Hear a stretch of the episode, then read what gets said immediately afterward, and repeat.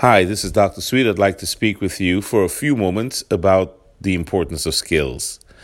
Not physical skills today, but mental skills. Every athlete has to master physical skills. That's a given. What is often lost or sometimes not paid attention to is the development of mental skills. What are mental skills?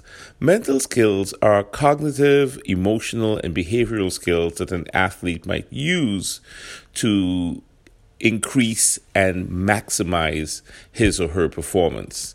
And there are basically three categories of mental skills that you should be aware of. The bottom uh, tier is basic skills, and these basic skills are goals and commitment motivation, attitude, and people skills.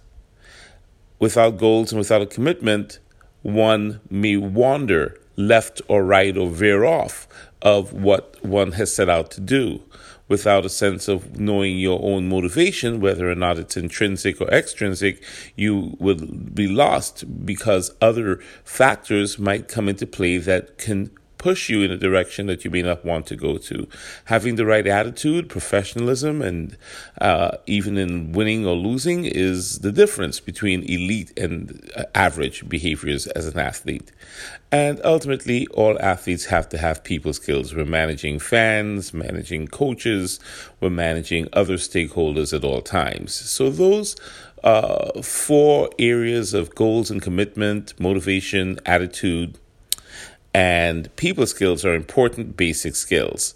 Now let's look at preparatory skills. The there are two ones that I like to spend time with, and they are visualization or guided imagery skills and self-talk. What are we saying to ourselves? And often athletes are not aware that they have a running dialogue with themselves, and many don't even use self talk to their advantage to cognitively restructure what they're thinking and to use it as a potential weapon in in the battlefield. So, guided imagery is also important. Being able to visualize and having visuospatial skills, visuospatial reasoning, can help an athlete uh, on offense or defense to reason uh, visually or to infer and, and deduce what might happen. That's a skill that can be taught. And then the last set of skills, the higher order skills, are performance skills. And here we're talking about managing anxiety managing emotions because anxiety and emotions are hidden factors that can negatively affect uh, a performance.